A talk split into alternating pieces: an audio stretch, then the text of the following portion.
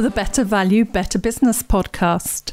I am your host, Alexandra Stacey, and I am going to speak today about um, experience, customer experience, and employee experience.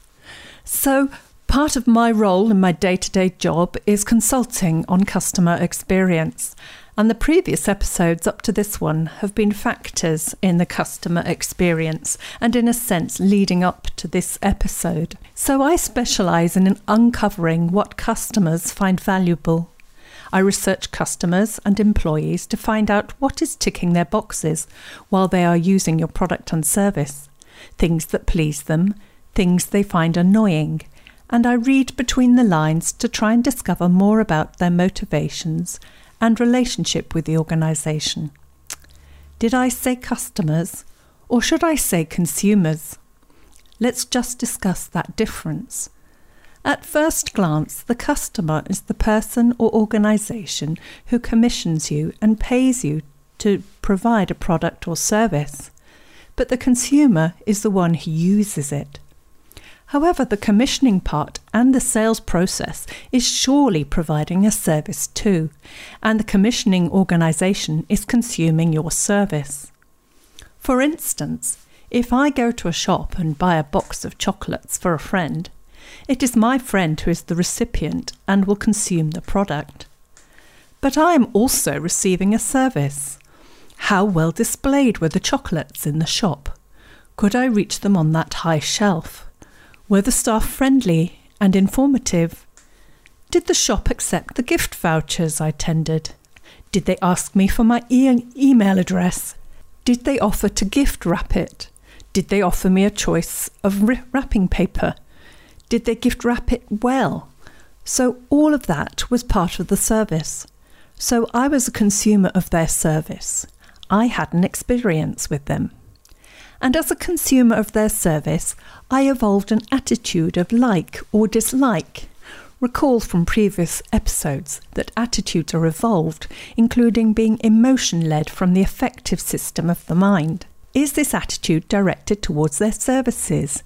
Yes, but remember, it is my personal attitudes towards aspects of their services.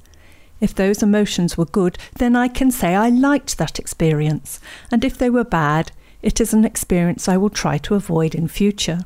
Now, some customer, consumers, will prefer that their gift purchases are wrapped in brown paper and tied with string for that retro eco feel, and others will like Christmas wrapping paper. Some like reactive and polite staff, while others prefer more open, proactive staff displaying more personality. So we evaluate things differently from one another.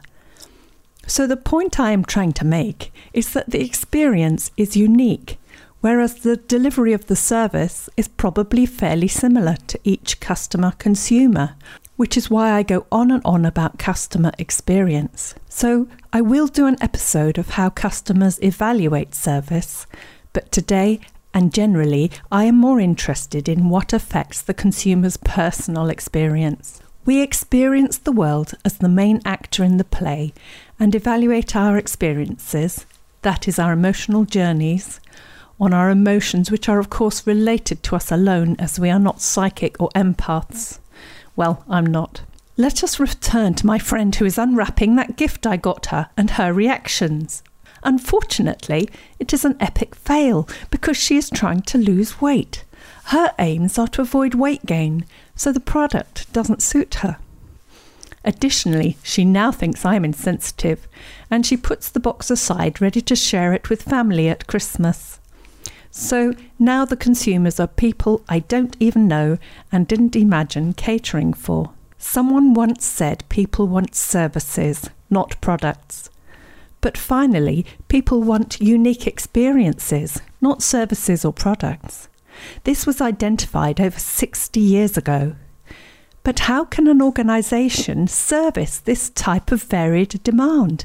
We know that standardising a product or service leads to efficiencies, but that might not be speaking to your kind of customer who is looking for non standardised services. The consumer themselves is partly responsible for the generation of experiences because they have to interact with the supplier and integrate their own resources. So we can call this operant resources. And once consumers are recognized as creators of their own experience, for instance, how Lego builders are generally employed. Novel experiences are not only produced by consumers interacting with the producer, but also by the interaction of consumers with other consumers. Let's think of some examples of a product. How about something pretty boring like a potato? What on earth kind of experience are we seeking from a potato? Unless your aim was to use it as a doorstop or missile, a potato needs some processing first. It needs scrubbing or peeling, chopping, and some kind of cooking process. You, as the consumer, have a choice which of your skills and resources to apply to the potato to get the experience you want. For example, the feeling of fullness, a relief of hunger, perhaps comfort. Perhaps to you, a potato denotes worthiness, or perhaps you grew it yourself in your allotment so you get a feeling of efficacy and self esteem. So, where is the value? Did the farmer produce the value, or did you? Or was it a joint enterprise? How about table mats? Aren't they there to protect the wooden furniture? Yes, exactly that, because that gives you a worry, worry-free dining. Lots of products and services are about relieving anxiety in the consumer, so that is an experience. You will recall I talked about how risk averse we are or a service could be to make people laugh. So, why should people want to pay to laugh? Because it makes them feel good, it is an experience. Let's keep on thinking of who the consumer might be. Imagine if you are a gaming software developer and you release a fabulous new game. Its success depends on how it is received in the gaming community, and you are probably depending on gaming influencers to pick it up, do an unboxing and a reaction stream. So the influencer is now using your product in an individual way, which is as his, her own show, trying to gain followers and income. The gaming community are watching, so they have become your consumers too. If they share their reactions to the unboxing stream in social media, then their friends become a consumer, and you really don't have any control over the customer experience at this point. Remember, they haven't even purchased a copy of your game yet. I have seen gamers make entirely new game streams on how to exploit faults and glitches in a game and share that with their followers. They are still your consumers, not solely yours, of course, there is a dark side to this, which is if your service is used for bad purposes which weren't intended. Uh, for instance, social media is sometimes used for cyberbullying and worse. Is it fair that your brand reputation is tarnished like this? In the gaming example, you see how the gamers remake a service to suit what they prioritize as valuable. For instance, gaining followers or subscribers, gaining kudos and fame. They are acting as experience nodes within their own networks, none of which are identical, and we can see them as unique value experiences. The value has been dispersed and networked. It has passed along the value chain to places you hadn't originally designed for and is experienced individually. It has become less transactional. Because of this networked value, we want to write our own script do the lighting and direct it ourselves in order that our experiences will be unique to us. This is probably a good place to consider Maslow's hierarchy of needs, which is often visualized as a pyramid with your basic needs at the broad base. These are our physiological needs, things such as shelter, food, and water. Once we have these, we can move up the pyramid to the next step and think of our safety and security needs, such as protection, order, stability. So, this might be where we want to protect our food supplies and access to water. We organise things in an orderly way. When that is in place, we can go up to the next step to attend to our social needs, such as affection, friendship, and group belonging.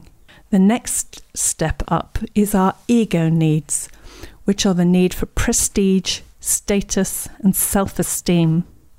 And finally, at the apex of the pyramid is self actualization, where we seek self fulfillment. But each strata is not separate from the others in the sense that each level channels downwards to express itself.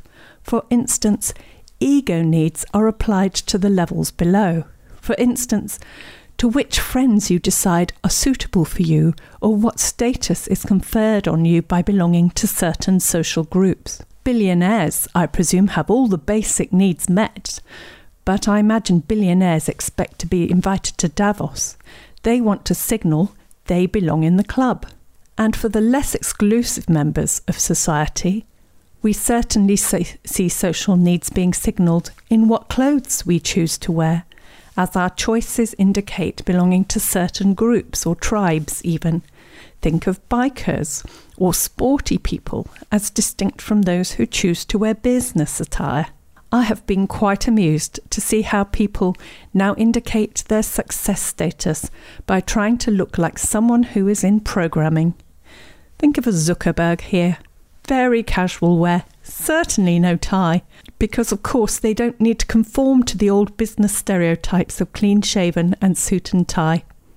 And best of all, you don't have to learn how to do all that pesky, difficult programming to look as if you are successful and intelligent.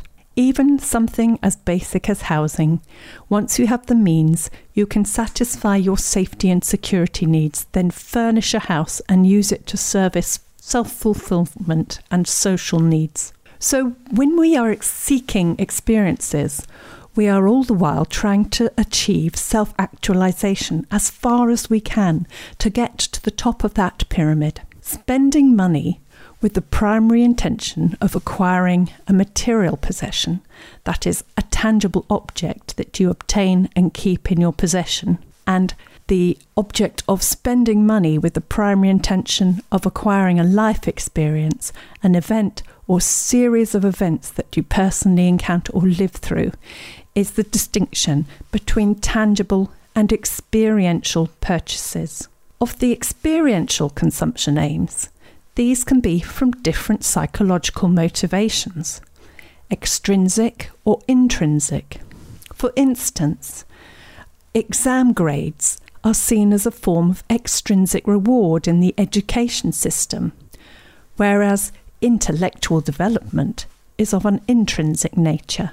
Experiential consumption has the effect of triggering intrinsic motivation in an individual and the focus of attention in engagement of an activity as opposed to the extrinsic motivations of the outcomes.